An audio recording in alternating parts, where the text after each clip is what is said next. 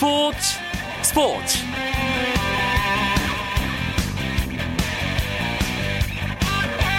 안녕하십니까 수요일 스포츠 스포츠의 아나운서 오승원입니다. 아시안컵에 대비한 제주도 전지훈련을 앞둔 축구대표팀의 슈틸리케 감독이 기자회견을 열고 의미심장한 발언을 했습니다. 바로 신예들의 깜짝 발탁 가능성을 언급했는데요. 그 배경에는 득점 갈증을 풀어줄 새로운 골잡이가 필요하다는 절실한 고민이 담겨 있는 거겠죠. 슈틸리케 감독의 마음을 사로잡을 새 주인공이 나올 수 있을지 관심이 모아집니다. 자, 수요일 밤 스포츠 스포츠 농구 이야기 나눠보고 있죠. 오늘도 농구 기자들과 함께 농구계 판도와 핫 이슈들을 심도 있게 짚어볼 예정이니까 잠시만 기다려주시고요. 먼저 오늘 들어온 주요 스포츠 소식부터 정리하면서 수요일 밤 스포츠 스포츠 시작합니다.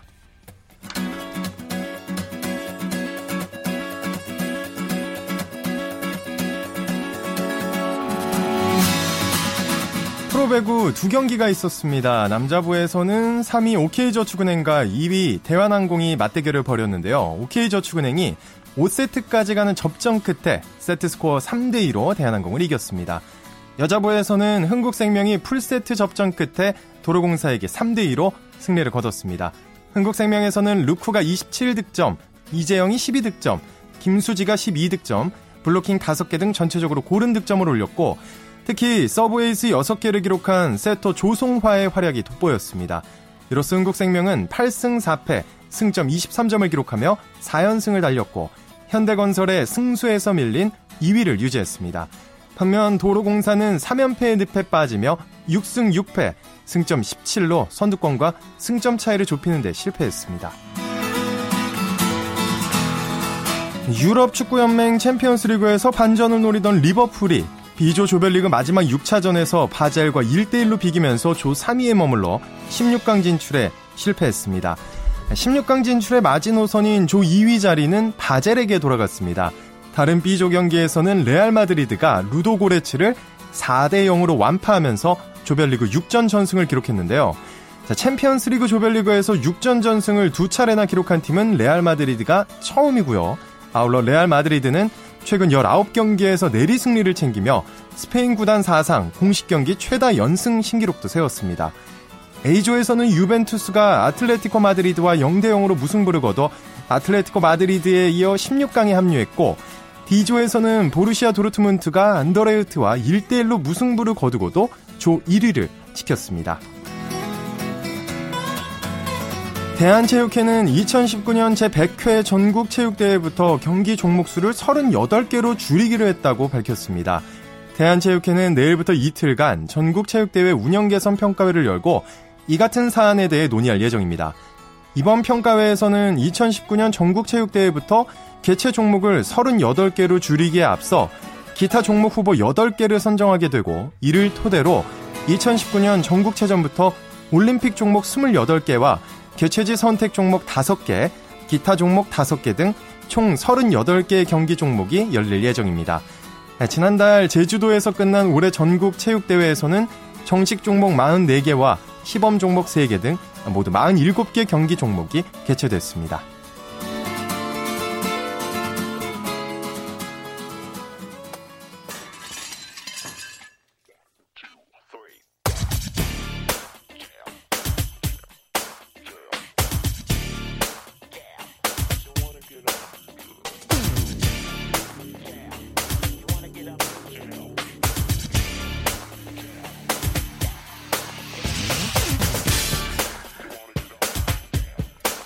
스포츠 스포츠는 농구 이야기로 채워드리고 있습니다. 농구 기자들과 함께 최근의 농구 이슈들과 판도 변화 그리고 한 주간의 관전 포인트를 짚어보고 있는데요.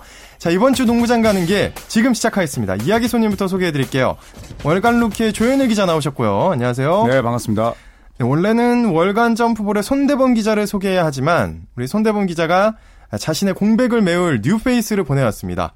농구장 가는 길에 새로운 이야기 손님 월간 점프볼의 최창환 기자를 소개합니다. 안녕하세요. 네, 안녕하세요. 반갑습니다. 자, 최창환 기자 농구장 가는 게 처음이신데 네. 스포츠 스포츠 팬들에게 인사 한마디 부탁드립니다. 아, 예. 안녕하세요. 최창환 기자입니다. 어, 오늘 손대범 기자의 공백이 무색할 수 있도록 어, 알찬 정보를 제공해 드리겠습니다. 뭐 손대범 기자가 어떤 당부를 했나요? 어, 많은 얘기는 없었고요. 예.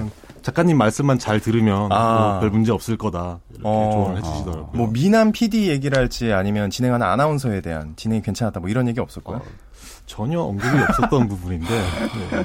그리고 오늘 비도 오는데, 네, 우리 PD 선배랑 술 한잔 해야겠습니다. 자, 그러면 오늘 있었던 두 경기 결과부터 정리를 해볼게요. 어, 선두를 달리고 있는 울산 모비스가 부산 KT를 홈으로 불러들였죠. 네. 경기 결과 어땠습니까? 모비스가 이겼습니다. 아, 그것도 이제 KT전 12연승에 성공을 했는데요. 예. 아, 모비스는 이 홈에서 열린 프로농구 부산 KT와의 3라운드 대결에서 70대 67로 이기면서 4연승에 성공했습니다. 동시에 모비스는 지난 2013년 1월 31일부터 이어온 KT전 연승 기록을 12로 늘렸는데요. 네. 이로써 모비스는 아, 단독 선두 자리를 굳건히 지켰습니다. 반면에 패한 KT는 연승이 좌절되면서 5월 승률 달성에 실패했습니다. 저는 조성민 선수가 돌아왔기 때문에 조성민 선수가 모비스를 상대로 어떨까, KT란 팀이 어떻게 변할까 좀 궁금했었거든요. 그 조성민도 사람이더라고요. 예. 사실 복귀한 직후에 평균 20점을 넣으면서 네. 역시 조성민답다라는 얘기를 들었었는데 오늘은 6개 3점슛 모두 실패를 했고 마지막에 또 연장전을 노린 3점슛도 결국 무위에 그쳤습니다. 아, 그렇군요. 조성민 선수가 좀 부진한 모습이었는데 오늘 근데 KT가 모비스를 상대로 아주 팽팽하게 경기를 했네요. 결과를 오늘 보니까. 예. 그렇죠. 모비스가 이제 라틀리프 선수가 어, 3쿼터까지 출전하지 않았어요. 장염 때문에 음. 뭐 장염 걸려 보시는 분들 아시겠지만 하체 힘이 안 들어가거든요. 그래서 유재학 감독이 3쿼터까지는 출전시키지 않았었는데 그 부분을 KT가 공략을 굉장히 잘 했습니다. 그러면서 어, 매 쿼터별로 최대 점수 차이가 3점일 정도로 어, 아주 치열한 접전을 벌였는데요. 네. 최창 기자 말씀대로 결국 조성민 선수의 터지지 않았던 3점이 KT 입장에서는 너무나 아쉬웠던 오늘 경기가 아니었나 싶습니다. 라틀리프의 장염 효과와 더불어 네. 네, 안타깝군요.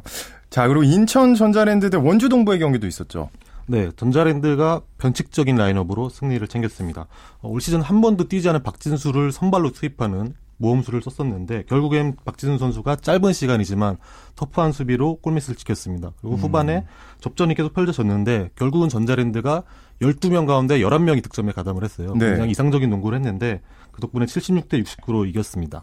근데 박진수 선수를 투입한 게 왜 변칙인 거죠? 제가 아, 올 몰라서. 시즌 네. 한 경기도 뛰지 않은 선수였고요. 아, 네. 네, 사실은 높이가 낮은 팀이데다 전자랜드가 박진수 선수가 그동안은 좀 장점보다는 단점이 좀 많은 선수였어요. 음, 어떤 단점이 있었죠? 어, 일단은 공격이 좀 투박하고. 아, 예. 예. 근데 생긴 건 굉장히 잘생겼거든요. 네. 코스형도 있고, 예. 아, 정말 외모로 평가받는 이런 세상. 네. 오늘 경기를 기점으로. 아, 예, 이제 실력까지. 평가를 받기를 아, 네, 바랍니다. 이 경기도 접전이었다고요? 네. 사실 동부는 높이에서 우위를 점할 수 있는 팀이라고 예상을 했는데 오히려 리바운드 싸움에서 밀렸습니다. 네. 이게 결국엔 박진수 효과가 아닌가. 네, 음. 단 5분여 정도에 불과했지만 출전 시간이 네. 동부는 결국 이 부분을 극복을 하지 못했습니다. 아, 5분에 아주 굉장한 임팩트를 남긴 거네요. 그럼 박진수 선수가. 그리고 네. 오늘 동부는 사실 외국 선수들의 득점에 의존한 경기를 했어요. 워낙 득점력이 떨어지는 팀이긴 하지만 이 두 선수의 의존을 하다 보니 뭐 윤호영이나 김윤성의 체력 부담도 가중이 됐고 네. 네, 그런 부분이 아쉬운 일전이었습니다. 근데 이렇게 되면 이제 팀 순위에 변화가 생기나요? 네, 이제 5위와 6위가 자리를 바꿨습니다. 네. 아, 4연승을 달린 모비스가 20승 고지에 올라서면서 1위를 유지하고 있고요. 17승 6패의 SK가 2위로 모비스의 뒤를 쫓고 있습니다. 3위 동부와 4위 오리온스가 반경기 차이를 두고 치열한 경쟁 벌이고 있고요. 아, 오늘 경기 전까지 6위였던 전자랜드가 5위, 또 5위였던 KT가 6위로 서로 순위를 맞바꿨습니다. 네. 8위 아, LG가 7위 KGC를 반경기 차이로 추격하고 있고요. 또 KCC와 삼성이 그 뒤로 잇고 있습니다. 음. 순위 변화는 지난주와 이렇게 크진 않은 것 같은데 분위기가 확 달라진 팀이 있잖아요. 한 주간에 up and down으로 하자면 up, up이 되고 있는 팀. 네. 전주 KCC가 그렇다고 볼 수 있죠? 그렇죠. KCC가 최근 들어서 펄펄 날고 있습니다. 아, 지난 4경기에서 3승을 거두면서 8승 아, 16패로 현재 중위권 팀들 위협하고 있는데요. 네. 아, 김태술 선수가 현재 제 컨디션이 아닌 상황에서도 선전을 하고 있습니다. 아, 주장 신명호 선수를 필두로 뭐 정희재나 김태훈 같은 이 벤치 자원들이 이 맹활약을 하면서 가파른 상승세를 타고 있는데요. 네.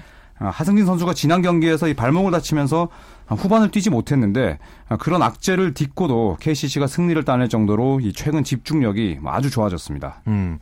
자, 어제 KCC가 이제 선두인 모비스를 추격하기 바쁜 SK를 이겼잖아요. 근데 베스트 멤버가 아닌 상태에서 승리 거뒀다는데 좀 점수를 더 주고 싶네요. 그렇습니다. 사실 김태술과 김효범이 빠진 상황이었기 때문에 더군다나 KC는 올 시즌 평균이 1쿼터에 14득점밖에 못했어요. 예. KBL 역대 최소 기록입니다. 이게 그 정도로 시작이 약한 팀이었는데 1쿼터에만 22점을 넣었고 그 부분은 결국에 하승진의 높이를 살릴 수 있는 방법을 찾아냈다는 거거든요. 그 부분이 좀 인상 깊다고 할 수 있습니다. 그러니까 뭐 이 손대범 기자의 공백을 최창환 기자가 지금 200% 메우듯이 어제 김, 김태술 선수의 공백도 제가 안 그래도 그 얘기 하려 그랬는데 그러니까 예. 신명호 선수라든지 네. 또 다른 뭐 정의한 선수도 어제 벤치에서 어시스트 3개나 했고요.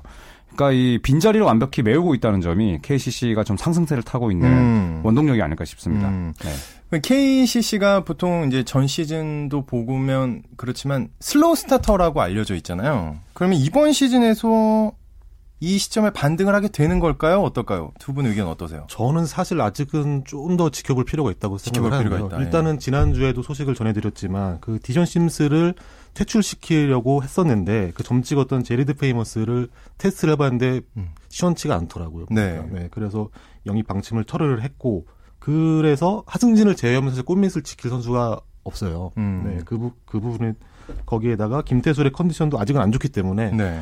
중위권으로 도약하기엔 아직 부족해 보입니다. 음, 일단 저는 네. 저는 그래도 좀 KCC가 좀 희망적인 게 오늘 KT가 지면서 어, KCC와 KT의 승차가 지금 음. 세 음. 경기밖에 안 되거든요. 네. 어, 그리고 또 KT나 전자랜드가 그랬던 것처럼 아주 긴 연패 이후에도 한 번이라도 연승을 달리면 금세 또 치고 올라가는 올 시즌 프로농구 순위 싸움의 특성을 좀 감안할 때 어, KCC에게도 충분히 또 기회가 있을 수 있을 것 같고 또 희한하게도 김태주 선수에게 미안하지만 어, 올 시즌에 김태주 선수 없을 때 KCC가 더 잘하고 있거든요. 네. 그러니까 다음 경기가 이제 동부 KT KGC인데 여기서 2승을 거두면 충분히 중, 음. 위권으로 올라갈 수 있지 않을까 저는 좀 긍정적으로 보고 있습니다. 음. 오늘 그 게임에서 그 하승진 선수가 한 3쿼터인가요? 사, 3, 그 경기 막판에 무릎이 아프다고 나간 걸로 봤는데 맞나요? 네. 그러니까 어제 경기였죠. 그 아, 예, 발목을 예. 다치는데 네. 네. 발목을 접지른 게 아니라 이제 한쪽으로 어 이제 점프를 하고 내려오면서 좀 과부하가 걸린 것 같더라고요.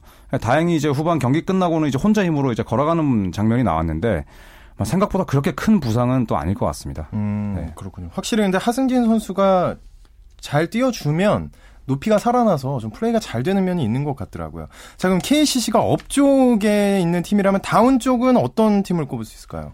네, 지금 연패 중인 팀은 인삼공사와 삼성 두 팀인데 네. 그 중에서 더 타격이 큰 쪽은 저는 인삼공사라고 보거든요. 일단은 인상공사가 중위권으로 도약할 기회를 번번이 놓치고 있습니다. 지난주에 역 전자랜드를 상대로 역전패한 게 타격이 컸고 또 이어서 LG전 LG전에 완패를 했습니다. 그리고 내일 삼성에게도 패한다면 3연패인데다가 토요일에는 모비스를 만납니다. 네. 네 내일은 반드시 3, 연패를 끊어야 하는데 오세근이 2, 3주 공백이 생긴 걸로 보이는데 어제 진단을 해보니까 복귀가 좀 더 늦춰질 수도 있다고 아. 하더라고요. 네. 어떻게 생각하세요? 다운인 팀. 그러니까 저도 뭐 삼성의 4연패보다는 음. 저도 KGC의 2연패가 좀 더 클 것 같은데 네. 그 창원 LG랑 거의 98점 내주면서 아, 졌던 경기에 제가 현장에 있었거든요. 그러니까 원래 KGC의 여성 팬들이 굉장히 많잖아요. 네. 그런데 끝날 때쯤 되니까 이 여성 팬들이 뭐 거의 야유 비슷한 소리를 내더라고요. 그러니까 어. 상당히 실망스러웠다는 거죠. 그러니까 특히 홈팬들 앞에서 전자랜드에게 54점 넣으면서 10점 차로 역전패했고 또 LG 상대로는 거의 100점 가까이 내줬고 그러니까 KGC가 지금 어, 홈에서 상당히 성적이 좋지 못한데 말씀대로 오세근 선수의 부상이 더 길어진다면 KGC는 줄곧 분위기가 좀 다운 쪽으로 가지 않을까 이런 생각이 음, 듭니다. 그렇군요. 자 그럼 선수들의 up and down은 어땠나요? 네, 김시래 선수 일단 상승세가 아주 돋보입니다. 아, 지난 이 KGC와의 원정 맞대결에서 18득점, 7개 어시스트로 맹활약했는데요. 뭐 비록 패하긴 했지만 KT와의 경기에서도 12점 그리고 6개 리바운드로 펄펄 날았습니다. 네. 아, 시즌 초반에 부상 때문에 좀 제 몫을 하지 못했던 김시래 선수인데 아, 최근 활약이 도드라지면서 LG의 새로운 희망이 되어가고 있습니다. 아, 반대로 뭐 down을 꼽자면 이 김태술 선수인데요. 아, 결장과 출전을 좀 반복하고 있는데 아, 공교롭게도 KCC가 최근 거둔 3승 중에 2승이 김태술 선수 없이 거둔 승리였고 또 그 1승마저도 나머지 1승마저도 김태술 선수가 10분도 채 뛰질 않았습니다. 아, 컨디션과 또 명예 회복이 음. 좀 동시에 필요해 보이는 김태술 선수입니다. 네, 농구 이야기 재밌게 나누고 있고요. 농구 기자들과 함께하는 농구장 가는 길 듣고 계십니다. 월간 루키의 조현일 기자, 그 월간 점프볼의 뉴페이스 최창환 기자와 함께하고 있습니다.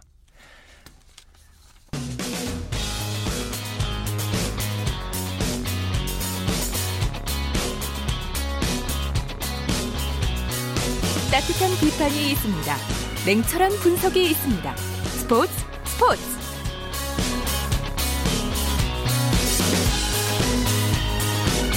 네, 수요일에 농구장 이야기, 농구장 가는 길 함께하고 계십니다. 계속해서 이야기 나눠볼게요. 앞서 선수들의 이제 업앤다운을 언급을 했는데요. 자, 이제 개인 타이틀 경쟁을 짚어보면 선수들의 활약상을 좀 쉽게 알 수가 있잖아요. 우리 팬분들이. 농구 선수들이 근데 중요하게 생각하는 개인 타이틀이 따로 있나요? 개인 대부분의 선수들이 득점과 리바운드를 중요하게 여기긴 하는데 그보다 더 중요한 거는 일단 전 경기 출전을 하고 싶다 이런 얘기 아, 많이 하죠. 건강하게. 사실 네. 그게 부상 없이 시즌을 치렀다는 노력의 결과니까요. 지난 시즌 제가 찾아보니까 전 경기에 출전한 선수가 27명이더라고요. 그러니까 팀 평균으로 3명이 채 안 되는 거죠. 예, 그러네요. 그렇죠. 생각보다 굉장히 네. 적은 숫자네요. 27명이요. 네. 그리고 이 전 경기 출전이 사실 연봉 협상할 때도 아. 칼자루를 쥘 수 있는 부분 중에 하나이기 때문에 네. 네, 선수들이 굉장히 중요하게 여기긴 하더라고요. 음. 자, 우리는 보통 득점, 리바운드, 어시스트 뭐 이 정도인데 조성민 선수가 초반에 빠졌던 이번 시즌에 득점 1위는 누가 하고 있나요? 오리온스가 외국인 선수 드래프트 2라운드에서 지명했던 트로이 길렌워터 선수가 예. 평균 23점이 넘는 이 활발한 공격력 앞세워서 득점 1위에 올라 있습니다. 또 변함없는 활약을 펼치고 있는 이 SK의 애런 헤인즈가 2위고요. 또 삼성이 예, 외국인 선수 드래프트 1순위로 지명했던 리오 라이온스 선수가 3위를 달리고 있습니다. 또 타일러 윌커슨, 리카르도 포웰 아, 두 KBL 경력자들이 그 뒤로 잇고 있습니다. 음, 그렇군요. 근데 10위 안에 이제 대부분의 외국인 선수가 포진이 돼 있는 거잖아요. 그 사이에서 이제 우리 문태용 선수가 고군분투하고 있다는 생각이 드는데 사실 문태용 선수도 어떻게 보면 외국인 선수라고 봐도 되겠죠. 그죠? 그렇죠. 뭐 득점 상위 10명 이내 이름을 올린 국내 선수는 아, 기아원을 출신이 문태영 선수밖에 없습니다. 아, 11위가 전태풍 선수고요. 네. 놀랍게도 이 신인인 김준일 선수가 평균 13.1득점으로 국내 선수 가운데 문태영, 전태풍 선수에 이어서 세 번째로 높은 네. 득점을 기록을 하고 있습니다. 뭐 아주 이 똑똑한 신인이라 볼 수 있겠고요. 또 현재 부상 예, 부상 중인 김종규 선수가 그 뒤를 이어서 13위입니다. 아, 김준일과 김종규 두 젊은 빅맨의 이 활약이 이 반갑긴 합니다만 좀 다른 베테랑들의 도약도 필요해 보입니다. 음. 자, 어시스트 부문을 보고 좀 놀랐는데 양동근 선수가 아닙니다. 지금 이현민 선수가 1인데 오늘 경기 결과도 이제 순위가 바뀌었을 수도 있는데 오늘 경기 전까지는 그랬어요. 네, 오늘 경기까지 포함해도 이현민이 1위를 유지하고 있는데요. 저는 사실 조만간 순위가 바뀌지 않을까라고 예상을 하고 있습니다. 누구로요? 이현민과 양동근이 순위를 바꾸지 아, 않을까. 아, 예, 둘이요? 예, 사실 이현민은 장단점이 파악이 되면서 최근에 어시스트가 많이 줄었어요. 반면에 양동근은 꾸준히 유지를 하고 있고요. 네. 시즌 첫 10경기를 마쳤을 때 두 선수의 격차가 2개 가까이 났었는데 지금은 단 0.2개 차입니다. 아, 엎치락 뒤치락 하고 할 가능성이 이제 높아지겠네요. 그렇습니다. 리바운드 경쟁은 어떤가요? 자, 리바운드 경쟁도 치열하게 진행이 되고 있습니다. 아, 삼성의 내외곽을 책임지고 있는 이 리오 라이온스가 평균 11개 리바운드로 1위를 달리고 있고요. 네. 이 하승진 선수가 외국인 선수들 틈 사이에서 당당히 2위에 올라 있습니다. 아, 둘의 평균 리바운드 차이가 이제 하나 정도에 불과하기 때문에 자, 하승진 선수 아, 1위를 노려봐도 좋을 것 같고요. 또 모비스의 리카르도 라틀리프, 또 LG의 데이본 제퍼슨이 그 뒤를 잇고 있습니다. 음. 아, 국내 선수 가운데에는 동부의 윤호영 선수가 매 경기 7개 리바운드를 걷어내면서 아, 하승진 선수에 이어서 2위에 올라 있습니다. 저 근데 농구 명언 격언 중에 리바운드를 지배하는 자 게임을 지배해야 한다. 뭐 이런 말이 있는데 최하위 팀 삼성의 리오 라이온스가 리바운드 1위라는 건 어떻게 봐야 될까요? 사실 김준일의 리바운드 가담이 굉장히 부족합니다. 득점은 굉장히 성실하게 해주는 선수인데 네. 이상민 감독조차도 아, 대학 때 기록을 찾아봤는데 리바운드를 못 잡는 선수가 아닌데 나도 이상하다. 네. 기록, 기록이 평균 3개를 겨우 넘기는 수준이니까요. 음. 그러니까 김준일이 리바운드 부담을 좀 덜어주면은 리오 라이온스의 기록도 좀 줄긴 하겠지만 삼성의 전력은 그 조금이나마 보탬이 되지 않을까 싶습니다. 음, 참 어, 안타까운 게 이상민 감독이 얼마나 답답하면 선수의 대학 음. 기록까지 찾아서 이렇게 잘했는데 왜 이러니? 뭐 이런 면담을 한다고 하더라고요. 아 그래요? 그리고 이상민 감독이 또 현역 시절에 리바운드가 워낙 또 좋은 가드였죠. 아 네. 그랬죠. 근데 이게 개인 기록들 지금 얘기하고 있는데 이 순위 속에 신인들이 아까 잠깐 한 명 나왔지만 많이 껴있지는 않다는 생각이 드네요. 어, 평균 득점이나 리바운드 면에서는 두각이 드러나지 않고 있지만 그 이승현은 사실 50%의 3점슛 성공률로 이 부문 2위에 올라 있습니다. 네. 다만 한 가지 아쉬운 거는 줄곧 압도적인 1위였는데 최근에 많이 줄어들면서 팀 동료인 허일영이 1위로 올라갔어요. 얻어 사실 허일영은 쉬고 있기 때문에 어, 쉬고 있는데 1위로 올라간 음. 격인데 이승현이 신인이다 보니까 처음 치르는 장기 레이스에서 이런 체력 관리에 어려움이 분명히 있을 거예요. 이 부분을 음. 극복할지 지켜볼 필요가 있습니다. 네. 지금 중간 점검을 좀 해보자면 올 시즌에 신인 농사 어떤 팀이 가장 잘 짓고 있다고 생각하시나요? 일단 뭐 김준일 선수를 잘 활용하고 있는 서울 삼성 그리고 이승현 선수가 뛰고 있는 오리온스가 네. 그나마 별다른 걱정 없이 신인들의 활약을 좀 지켜보고 있습니다. 아, 그 외에 최근 4경기에서 아주 이 활발한 공격력을 선보이고 있는 김지우 선수의 KCC 또 음. 부상으로 빠져 있긴 하지만 이 허웅 선수를 보유하고 있는 원주 동부의 신인 농사도 나쁘지 않습니다. 또 오늘 결정적인 3점포를 터뜨린 전자랜드의 정효근 선수가 아, 두각을 나타내고 있는 전자랜드 역시도 뭐 쏠쏠한 재미를 보고 있습니다. 네. 저는 모비스가 그 지명 순위에 비해서는 굉장히 재미를 보고 있다고 생각을 하는데요. 10순위로 선발한 배수영은 유작 감독도 남아있을 줄 전혀 예상 못했던 선수다라고 음. 해서 밑까지 밑에까지 내려온 선수였는데 사실 문태영과 함지훈이 있기 때문에 출전 시간 자체는 적지만 굉장히 속공이나 굳은 일에 적극적으로 임하면서 음. 미래가 미래를 밝게 해주는 선수라고 생각합니다. 네. 제가 기사를 보거나 이제 중계를 볼 때 해설을 들으면서 생소한 용어 하나를 발견했는데요. 유언 파울, 뭐 언스포츠맨 라이크 원 파울이라고 있잖아요. 이게 네. 어떤 건가요? 쉽게 말해서 속공을 차단하는 파울을 일부러 끊을 때인데요. 네. 네. 지난 시즌까지는 고의로 속공을 방해한 경우만 속공 파울로 선언을 했는데 이번 시즌부터는 고의 여부와는 관계없이 속공을 방해하는 파울이 나오면 무조건 U파울이 선언이 되고요. 네. 그래서 자유투 한 개와 공격권을 주게 됩니다. 자유투 한 개와 공격권 하나, 속공을 끊을 때. 근데 이게 NBA에도 있는 건가요? NBA는 이제 clear path라고 해서 네. 뭐 비슷한 제도가 있는데 KBL과 결정적인 차이점이 어, 이 NBA에서는 1쿼터에 clear path가 나와도 비디오 판독을 합니다. 네. 워낙 민감한 사안이기 때문에 잡음을 좀 최소화하기 위함인데요. 음. 반면에 KBL은 어, 이 비디오 판독 없이 심판의 자의적인 판단을 내리다 보니까 음. 관중, 감독, 선수 모두 지금 여기에 대해서 불만을 드러내고 있거든요. 네, 네. 그러니까 이 부분도 좀 제도 보완이 NBA처럼 음. 필요할 것 같습니다. 음. 속공 파울인데 이제 기준이 좀 명확하지 않다. 음. 그래서 기준을 좀 명확하게 하는 게 좋겠다. 음, 그렇군요. 자, 오늘 여자 프로농구 소식도 있었죠? 여자 프로농구 정리 좀 해주시죠. 네. 하나회안이 연장까지 가는 접전 끝에 86대 83으로 이기면서 8연패에서 탈출했습니다.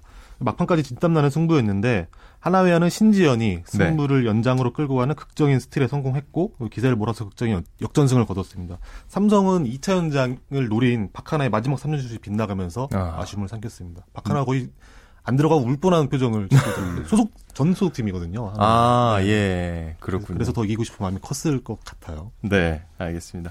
자, 수요일 밤에 농구 이야기 농구장 가는 길 오늘 여기서 마치겠습니다. 함께 해 주신 월간 점프볼의 최창환 기자 오늘 정말 잘하셨습니다. 네, 앞으로도 종종 공백을 메우는 네. 점프볼의 김태용이 되겠습니다. 네. 그리고 항상 잘해주시는 우리 월간 루키의 에이스 조현일 기자 감사합니다. 아, 고맙습니다. 네, 오늘 준비한 소식 여기까지입니다. 내일은 이광영 아나운서가 다시 찾아옵니다. 저는 오승원이었습니다. 스포츠 스포츠!